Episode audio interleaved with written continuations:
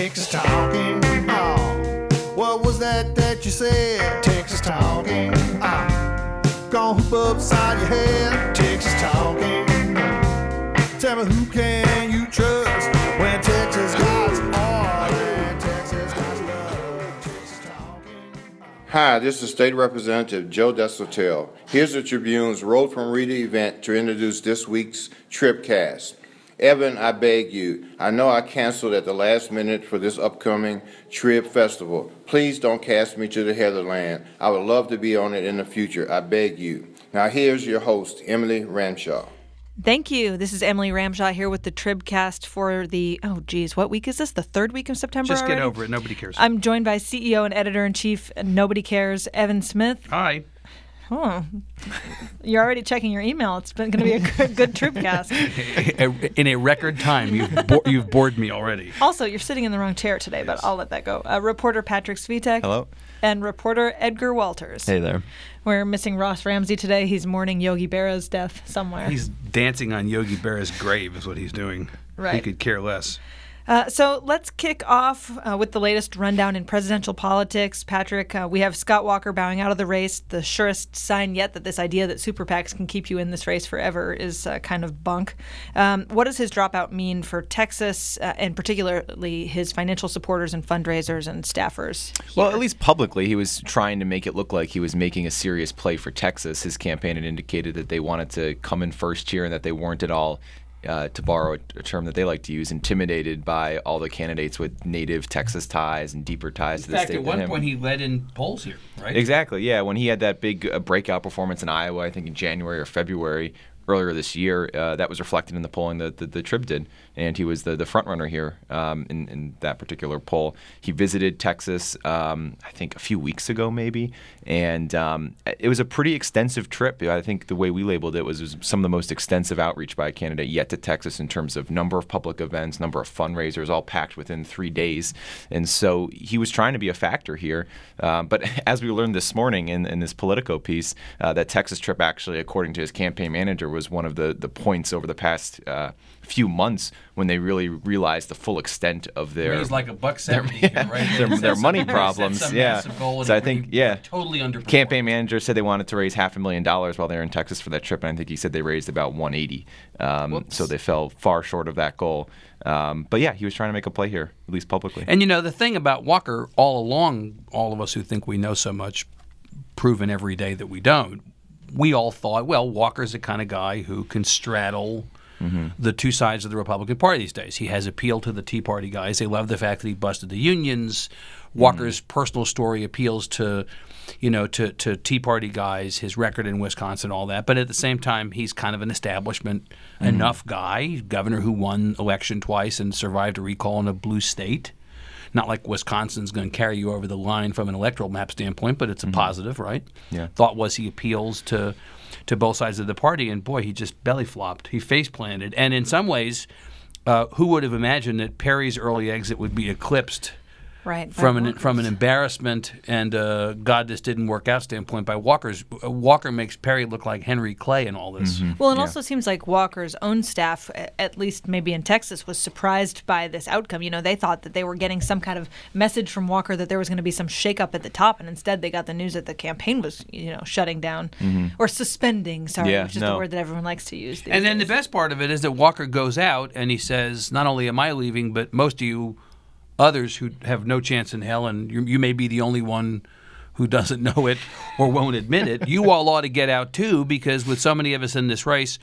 We're allowing Trump to, to suck the air out of the room. Now that assumes we still think that Trump is is literally the the front runner, which I guess he is in the polls. Although there's some sign that that's changing. But what do you think, Patrick, about that point? That the idea that Walker thinks that there has to be some mass exodus from this race. I thought it was a little, uh, I don't know, out of character for him. I mean, he ran a very, you know, when it came to Trump, you know, he ran a pretty, tried to be at least careful. I mean, he wasn't one of those candidates like Perry or I guess Jindal now, who was out there attacking Trump nonstop, completely unabashed about his his criticism of Trump. And so to see him take that kind of pot shot on the way out, I guess, was um, a little out of whack. I think with his his own candidacy in the campaign that he ran. But I think the message was clear. I mean, people definitely took that away from that news conference. Speaking of Trump, I was uh, highly entertained to see that uh, Evan tweeted out his response from Donald Trump. Who Evan asked Donald Trump if he wanted to come to the Trib Fest, and I guess the response was, "Thank you, Evan, for your support of the Donald Trump campaign." Dear, dear occupant. Yeah. yeah, now, you know, I think the chances of us getting It was worth a we, shot. we will make the Trib Fest great again, regardless. Let me tell you. I was interested, actually. I was uh, uh, at the gym today w- watching uh, kind of with one eye. Humble brag. Humble, no humble brag. you know, Watching with one eye. this this dad bod doesn't create itself. I mean, come on. Um, uh, uh, uh, watching with one eye uh, the the Bill Maher uh, program from Friday night, on which Mark Cuban was a guest, and I was amazed to hear Mark Cuban, who I thought was going to be Trump's vice president. I thought this was already resolved.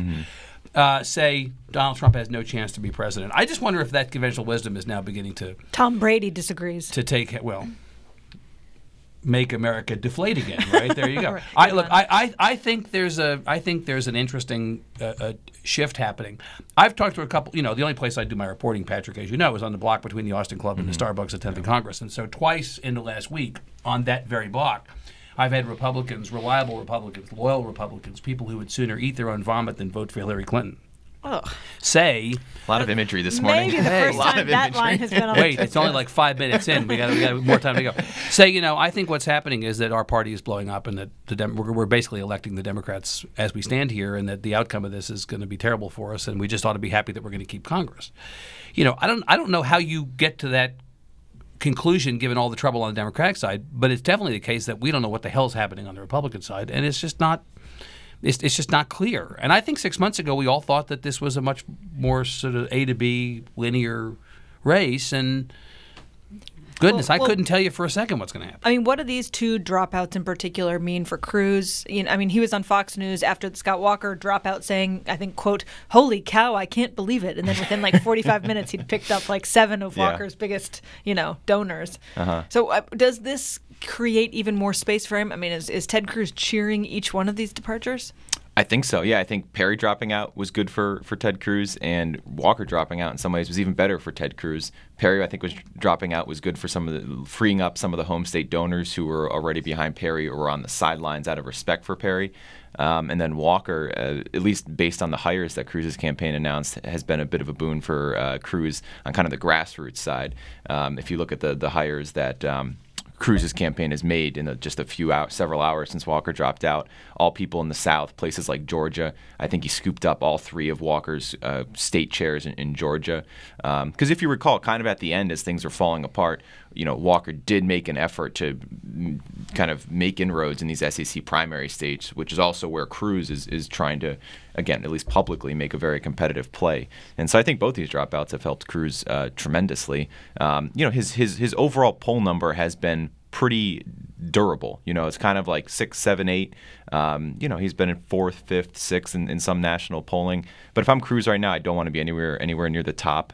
Um, you Right. know, You want to wait this out as long as possible. Exactly. And and the more plausible, big air quotes around the word plausible, the more plausible candidates who drop out, and whatever else you can say about Walker and even Perry, they're plausible as president. Mm-hmm. The more those who drop out, then there are fewer people for Cruz to have to navigate around on the assumption, which I'm sure he's making, that a bunch of the implausible candidates eventually drop out mm-hmm. Trump, Carson, Fiorina. And ultimately, Cruz is left standing, and he's the logical inheritor of a lot of that outsider support. You know, another s- scenario that uh, people are beginning to speculate about is that it eventually gets down to two. It al- almost always does. One traditional Tea Party grassroots conservative, and then one quote establishment candidate. And you know, you could kind of hopscotch through the next couple of months and get to a place where it ends up being Rubio and Cruz. Wouldn't that be interesting? yeah. If- There's Erick Erickson wrote about that the other yeah, day. Wouldn't that be interesting if I it were yeah. Rubio and Cruz? I think Cruz would prefer uh, Cruz and Bush. I think that's what he's he's been longing for all hoping along. for. I mean, do all you know? Do do these sort these guys? Do the Rubios? Do the Cruzes? Do the Bushes have you know enough money in the bank to just hang on and on and on? I think so. I think I mean Cruz's strength has been in, in fundraising by, by all by all modern God measures. knows, I'd say. but all, maybe all Bush has at the moment is money, Right. right? Yeah. And he has plenty of You it. know, Cruz's campaign announced that in the, the first 48 hours after the debate, they raised more than a million dollars. That's twice as fast as they raised a million dollars after the, the first debate. Um, and, you know, on, on Fox News on Tuesday night, you know, Cruz was asked, you know, well, how does that compare to your competitors? And he said, well, none of them have come out and bragged about it, so I can only assume it hasn't been good. Right. Well, unless we forget about Jeb Bush, he was actually in Texas this week, uh, in Houston, speaking to a group of Hispanic business leaders, right? Yeah, he was speaking at the U.S. Hispanic Chamber of Commerce's national convention in Houston. Um, and this was actually a lot like his appearance earlier this summer uh, in Houston, speaking to a, a Hispanic evangelical group. And um, it was a speech that was oriented around education being kind of the force for pulling people out of poverty and uh, disadvantaged situations. But it, just like the speech earlier this summer, it quickly became consumed by immigration and what he had to say about his views on, uh, you know, combating illegal immigration and then, you know, dealing with the 11 million people in the country here already illegally. What was different this time was there were protesters. He had barely started speaking and he was being heckled. Um, this was, I don't know exactly all the groups that were present for this protest, but they were chanting things like uh, "No hope without our vote." They had these huge signs, and they were parading to the stage with them that said, "You know, who is the real Jeb Bush?" Um, it was quite hectic for a little while. I mean, he, he definitely gets heckled and protested by immigration uh, activists at a lot of his events, but this seemed a little more intense. And the fact that it started almost right away, I think, was was notable. Um, so. Yeah, I, I mean, it's interesting given the fact that he is actually one of the candidates who caters to them more Yeah. than others. You know, Exactly. I mean, he, there's, the the rhetoric for him has been much more sort of inclusive, yet he's still getting heckled in events like this. Yeah, absolutely. That's one of the conversations throughout this this race is immigration activists and protesters who they choose to target, which Republican candidates they choose to target, and they've gone after some of them that have been viewed as having more of a uh, immigration policy in line with their own views. So George P. at that rally? No, not. He was uh, too, too busy toilet papering Brian Rosenthal's front yard. And Jerry Patterson's front yard. Goodness. All right. Uh, well, Edgar, let's switch I gears. wasn't going to allow the entire 30 minutes to elapse without mentioning Brian Rosenthal. You understand that, right? It's all right. I'm moving on to talk about Medicaid, uh, uh, which I'm sure we'll all enjoy. Um, Edgar, give us the lowdown. First of all, I've never seen Medicaid be this big, or Medicaid cuts be this big of a flashpoint when you're not in the middle of the legislative session. There's been like an all-out war going on over these, you know, cuts for um, for to providers of therapy for you know kids with disabilities. What is the entire flap over, and and what is the latest news as of this morning? Sure. So I think part of the reason why um, this has become such a flashpoint is it's my understanding that at least for therapy providers, this may be the largest single Medicaid cut that they have ever received, or certainly um, in the last several years. Um, it, you know, for, for a lot of providers, we're talking about a cut of maybe 20, 25% of their revenue that they're being paid um, And this from was, Medicaid. these are cuts that are that the legislature put in place, or They are. So, like, so, so there was a budget rider, Rider 50, um, which directs pretty clearly, um, you know, it depends on how you're telling it, but about 100 million um, in state revenue cut from uh, therapy providers' pay. Uh, over two years, combined with some other cuts and and the federal funds that you lose from that, it's about 350 million over two years.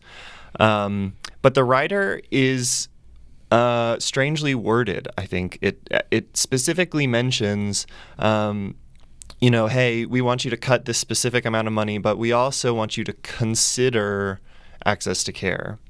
Um, meaning like if this could affect kids, we want you to keep that in mind before you pull the trigger. well, uh, I think uh, that's really at issue, and I think that's why we're sitting in court so right did, now. Did the legislature give itself plausible deniability here? If this went off the rails, they could say, "Hey, They this wasn't do. this wasn't our decision." I mean, I think that is, um, yeah, I think that's one way that a lot of people are looking at this. Because is- honestly, this this has become like a flaming bag of shit on the front step of Texas politics, and nobody wants to own it. Yeah, What's been amazing is how much finger pointing has been going on. Well, we don't want to own this. Well, the governor's office said, well, this is on the legislature to decide. Well, somebody did this. This didn't happen under cover of darkness. Right. Well, so part of the reason why I think it didn't flash up as much as it might have during the session is um, so when the House and the Senate budget committees sat down together and hashed out their compromise, that is when these cuts sort of appeared. Um, providers have been really upset because they said, hey, you never gave us a public hearing. You just sort of snuck these in to and the then budget people, when they voted on the budget, did people know that the cuts were in there when they voted on the budget? Um, people who were not involved with the conference They committee. probably sort of knew, but also didn't think it would be this big of a deal. I mean, I don't know. You're seeing like mixed messages on that. Yeah, I you know I don't know how to answer that question. I don't want to say that the budget writers didn't read the budget and they had no idea, but certainly. Um, I will say people started making a big deal about because, it. here, because here's the thing: there were a lot of members on both sides, Republicans and Democrats, who voted for the budget, Mm-hmm. Who have come to Jesus on this question on Twitter in the last two weeks, and who are tw- this is terrible for my district. This is bad for kids. Well, you voted on the budget. Right, but you know, budget riders are sneaky things, right? I mean, they Well, that's happen. why I'm asking yeah, if they they happen knew. often in conference committee. These things get hashed out at the very end. You know, you legislators basically they don't all sit down and read the entire budget start to finish before in those sort of waning hours before they end up signing off on it. And so uh, then you have a situation like you have right now where the, where parents freak out you know, understandably, when they worry that they're about to lose the cuts they need for disabled kids, and then they go to their lawmakers, and so obviously there's a lot of outrage. But there was a there was a court decision uh, yesterday, correct, Edgar?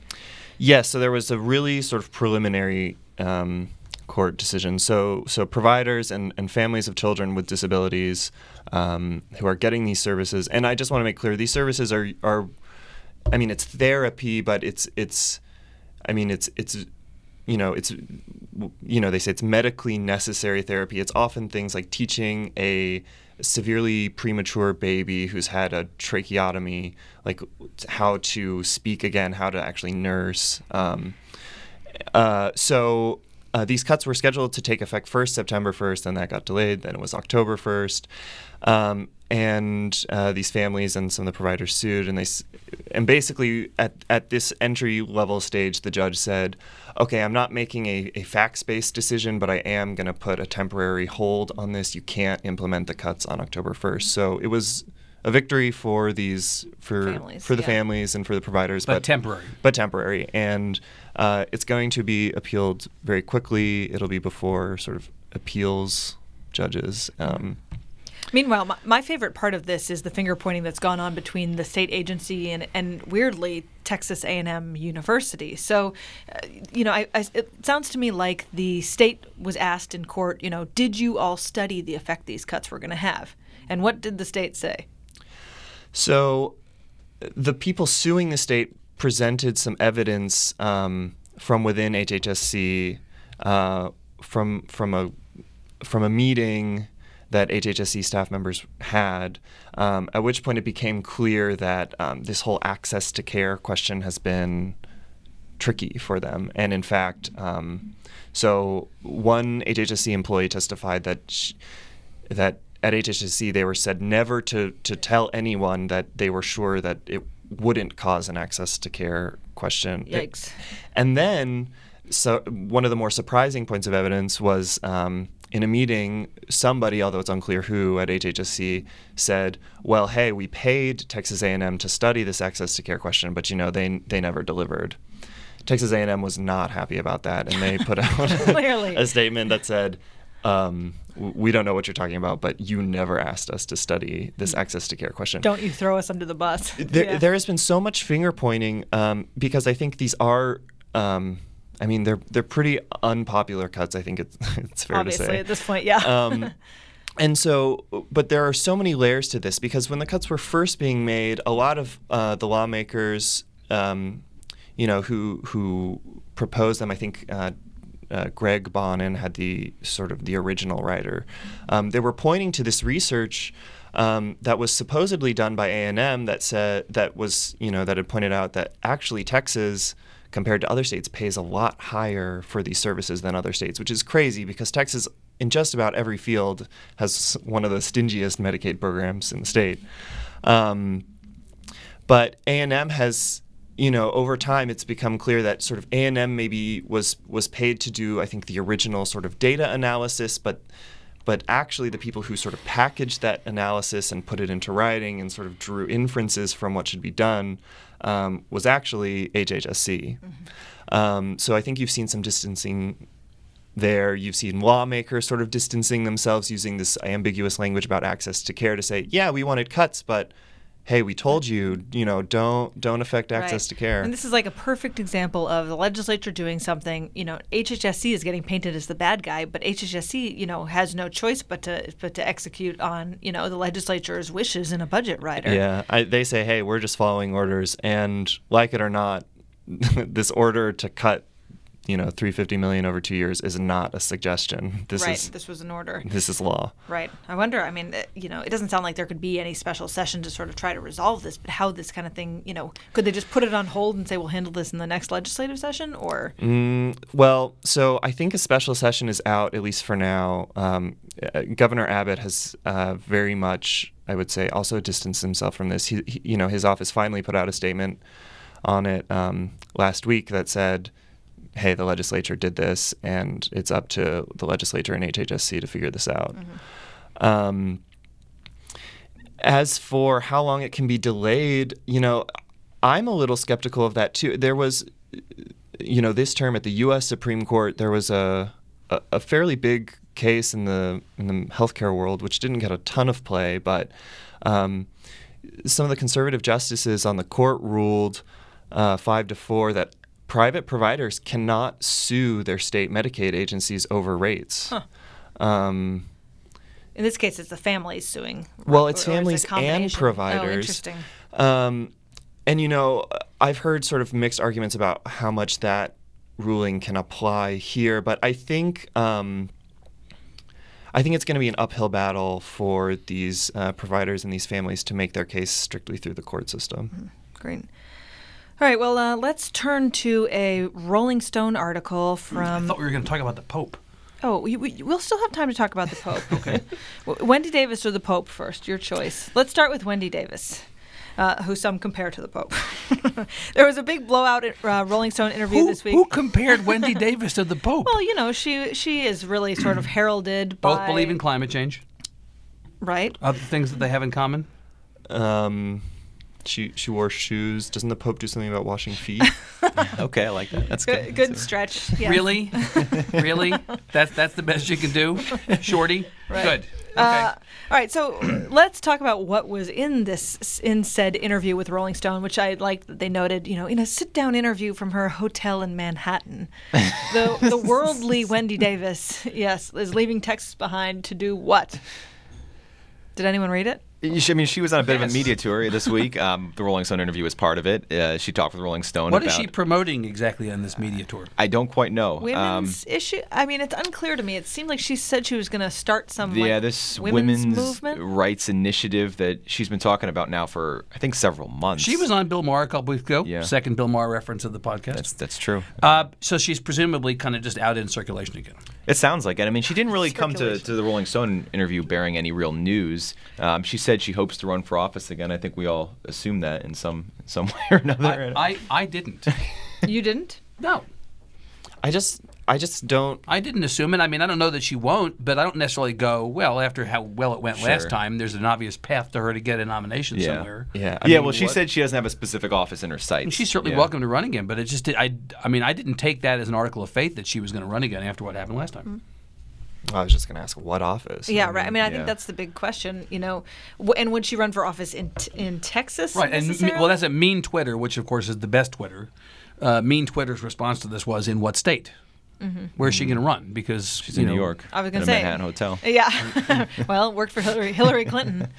Yeah. So, I mean, did we learn anything else from what is the significance of the fact that this was in Rolling Stone versus in, you know, a Texas publication? Or, I mean, is this her making a national play? Is this her saying, you know, don't forget me, keep me in the limelight here? What's what do we? Well, it, it, pro- it probably followed in pagination, you know, an interview with 2 Chainz. I mean, this is not exactly like the New Republic. You know, the fact that she's in Rolling Stone, Wendy Davis. Let, let me say this: Wendy Davis became a cultural figure as a consequence of the filibuster and the campaign. She she ascended from being a mere political candidate, so it's not entirely surprising that the one-time Bible of culture would view her as worthy of a, an interview. Sure, I mean, and then the national press, especially the magazine press, probably has a sunnier view of her legacy in the gubernatorial race than a lot of reporters in Texas do. So, I mean, it was probably sympathetic venue, I'd say. remember when Ann Richards was governor, we talked. Well, all, all of you were like in grade school, but um,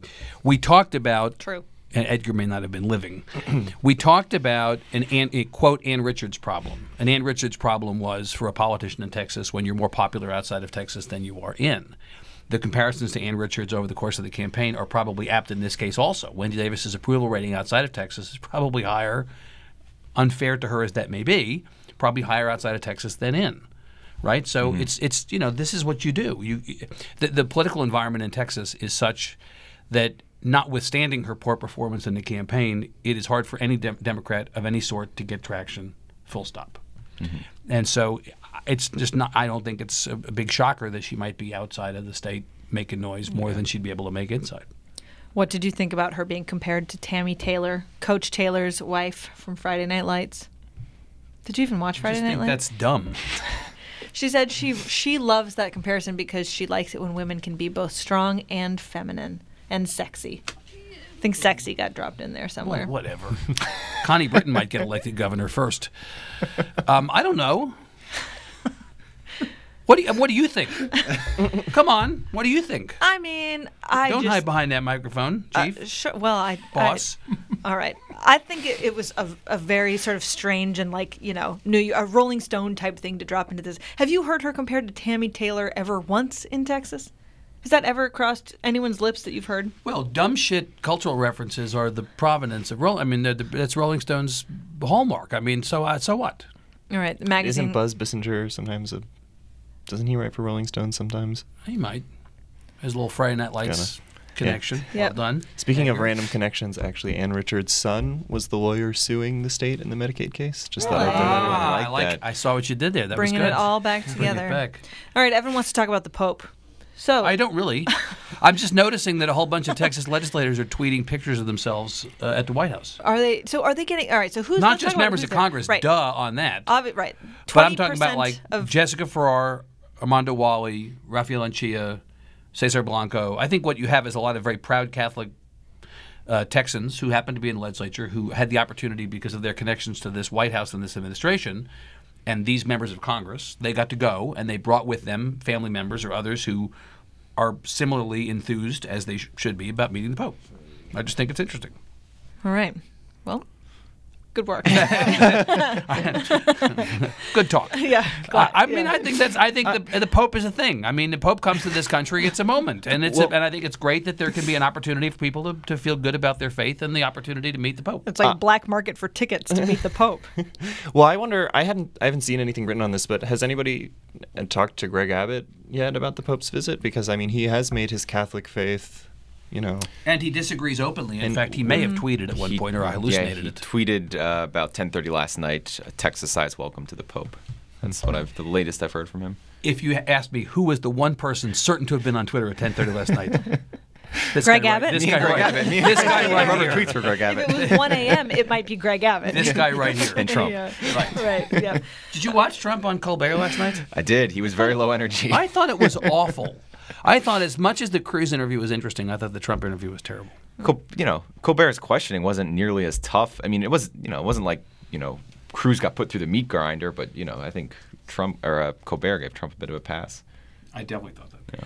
Uh, all right. So, what is the latest, just in our last few minutes here, on the on shutdown watch, uh, 2015? You know, are we is Cruz still moving in that direction? What's the latest on any talk in Washington over whether we're uh, whether we're going to suddenly lose the entire congressional Sure. delegation for Tribfest? Well, we're getting close. I think October 1st is the deadline. I think there Um, is no chance, zero chances that there will, that we will have uh, lose members of Congress.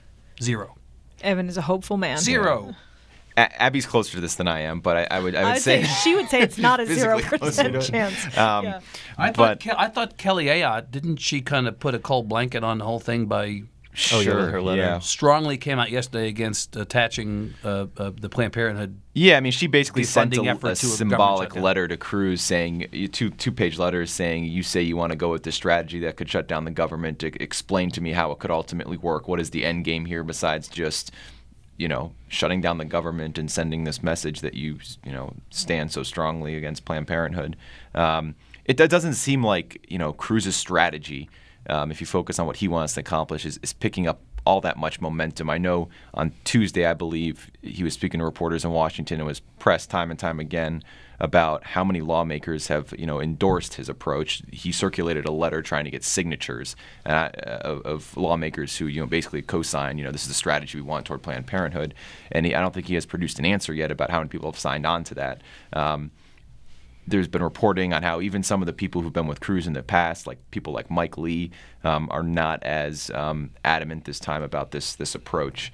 Um, but his rhetoric hasn't changed on it, and I mean, I think there's going to be those. I'm sure there'll be some fireworks. And he wants, honestly, this is a fight he wants. Absolutely. I, I think yeah. for two reasons. First thing is, I think he believes what he's saying. He thinks that Planned Parenthood should be defunded. This is not an act. He believes it. Second thing is, from a political standpoint, if he's lined up against Mitch McConnell and Kelly Ayotte, Mm-hmm. he wins. Well, it also gives him a stage right? to himself. He'd, he'd love to be as politically Washington isolated cartel, as, man. as possible Right. in That's what he Congress. Yeah. wants. That's I mean, exactly even right. if Mike Lee's not by his side, even if he's the loneliest man up there, um, I think that's exactly what he wants. I mean, that reinforces his whole campaign message. All right. Well, if you would like to be compared to a Friday Night Lights character, you can email us at tribcast at texastribune.org. Uh, we'd also I, love I actually haven't seen it. Friday Night Lights. Yeah. This is a this is an oh my issue in my marriage right now. She really, but Julia, is like really into it, and I, I'm like all about Orphan Black. The book's pretty good. Book's great. You I've read the watch book. Friday Night Lights. I haven't seen Friday Night Lights. I have not either. seen the television. Oh my God, show. you people! You don't even get to be Texans. I don't even know if I'm. Hey Pittsburgh. hey Willie Stargell. To be clear, I'm not from Pittsburgh. But anyway, glad we know each other so well. Wait, isn't she from Pittsburgh? No, my parents happen to live there. Oh, sorry. Uh, we'd also love to invite you to the fifth annual Okay, Texas Virginia. Tribune Festival, where hopefully there will be a few members of Congress. And people from Pittsburgh. October 16th through 18th on the UT Austin campus. Uh, registration is now open at texastribune.org slash festival. If you sign up, you can come see the Tribcast live in person on Friday night. So you should Fe- featuring featuring Emily Ramshaw, Ross Ramsey, uh, State Senator Konni Burton, uh, State Representative Poncho Nevárez. Konni Burton still doing the Tribcast. As far as I know, she hasn't right? told me otherwise. Okay, just making Uh, sure. uh, let's see. There will well, be. the, is the Tribcast sponsored if by you're the General. Land Office? I don't know. You handle the financial side of this operation. okay, me. I'll get back to him. Anyway, some other great folks, including Austin Police Chief Art Acevedo. Oh yeah, he's excited about this. He's pumped. yeah, he is. All right, we'd like to thank Shinyribs for doing our music. And on behalf of Evan, Patrick, Edgar, and our producer, Jacob, this is Emily. Thanks for listening. Texas talking. Texas talking. Texas talking.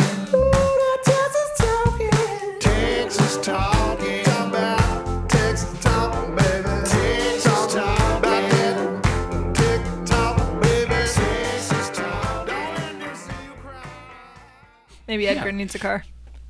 Oh, you have a car. You just like to Are you ride still your bike. taking still the, the, the pedicab to work or whatever it is you do? Is that what you do in a, your a off hours? personal pedicab.